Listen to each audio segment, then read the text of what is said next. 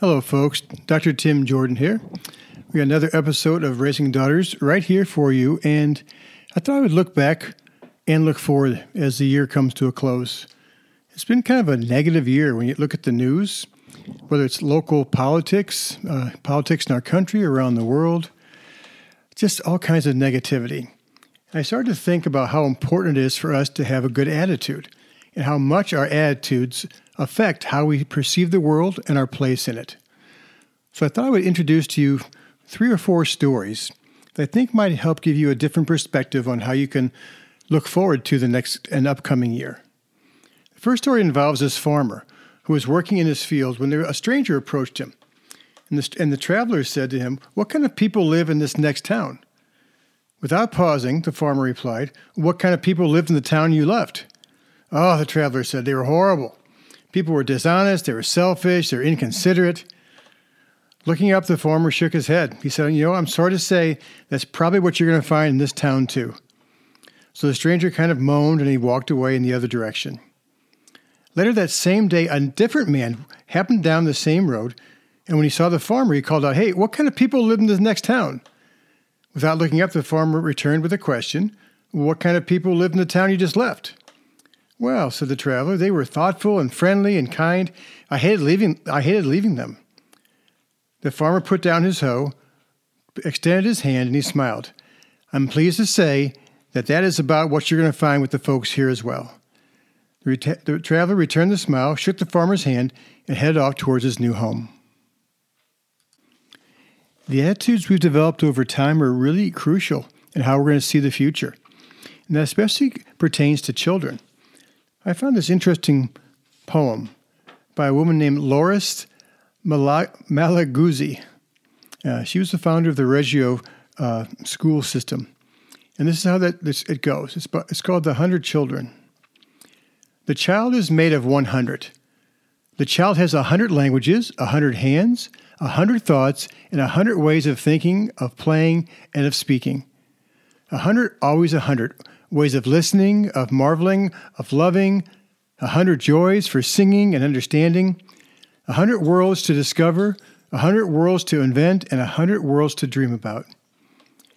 The child has a 100 languages, and they steal 99. The school and the culture separate the head from the body. They tell the child to think without your hands and to do without your head, to listen and not to speak, to understand without joy, and to love and to marvel only at Easter and Christmas. They tell the child to discover the world already there, and of the hundred they steal 99. They tell the child that work and play, and reality and fantasy, and science and imagination, sky and earth, reason and dream are things that do not belong together. And thus they tell the child that the hundred is not there. But the child says, No way. The hundred is there. Children have such a unique perspective in the world. Just innocent and pure, more open, more innocent, more in the present moment, not so jaded. And sometimes instead of trying to hammer our thoughts into them, sometimes we might be, do better off by listening by, and by following their lead. Uh, it also brings up the point about how we're, how we're conditioning kids by how we talk to them, what they're seeing when they watch how we live our lives and how we talk about things. Um, I heard a really interesting story a long time ago, and it goes like this There's a lion who came upon a flock of sheep and to his amazement, he found a lion living amongst the sheep. It was a lion who somehow had gotten astray from his, his pride, and he was found by the sheep, and they raised him. So he'd been living with the sheep since he was a cub. And he would run around and bleat like the sheep, and he would, he would run around like the sheep. Well, the lion looked at this, and he went straight forth him, and he said, uh, and he told the sheep lion to come in front of him. Well, that sheep lion was scared to death. And, he, and the lion said, What are you doing here amongst these sheep? And the sheep lion said, Well, I am a sheep.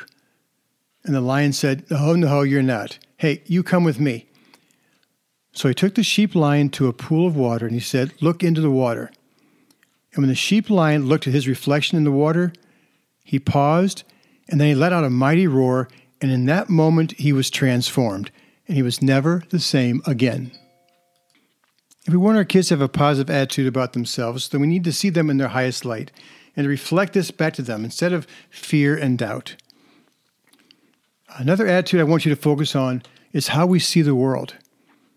I'm going to uh, tell you two statements, and then you can think about which one do you think would be a better life maxim. Either you say, I feel good because the world is right, or you say, the world is right because I feel good. I like the second one. The world is right because I feel good, because that kind of way of looking at life means you're taking full responsibility for your life, everything about about you, anything that happens to you, you look at it and say, What's my part in this? Instead of taking on a victim role. So you don't blame. You don't wait for other people to, to rescue or to fix or to take responsibility for your happiness. You are in charge of your feelings and your reactions to everything always. I teach that to kids all the time. The world is right because I feel good. I think if we all lived more by that state of mind or that way of looking at life, I think that we would end up taking more action. We would take more responsibility, and I think things would change. So, as the coming year approaches, if you've been feeling kind of overwhelmed or discouraged with the state of the world today, I want you to focus on your part. I want you to focus on today, this moment. Start taking action based upon taking responsibility and start to create some ripples in a positive direction. I'm going to leave you today with a beautiful saying. It's a Chinese proverb about making a difference in the world and about your part in it. And here's how it goes If there is light in the soul, there will be beauty in the person. If there is beauty in the person, there will be harmony in the home. If there is harmony in the home, there will be order in the nation. And if there is order in the nation, there will be peace in the world. Don't get overwhelmed. Don't think too big. Do your part. Take responsibility in what you do have control over.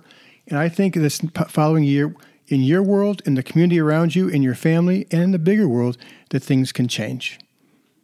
Happy New Year to all of you. Take charge, take responsibility. I'll be back with another podcast in two weeks. Uh, thanks for listening in and sharing these with your friends. Take care.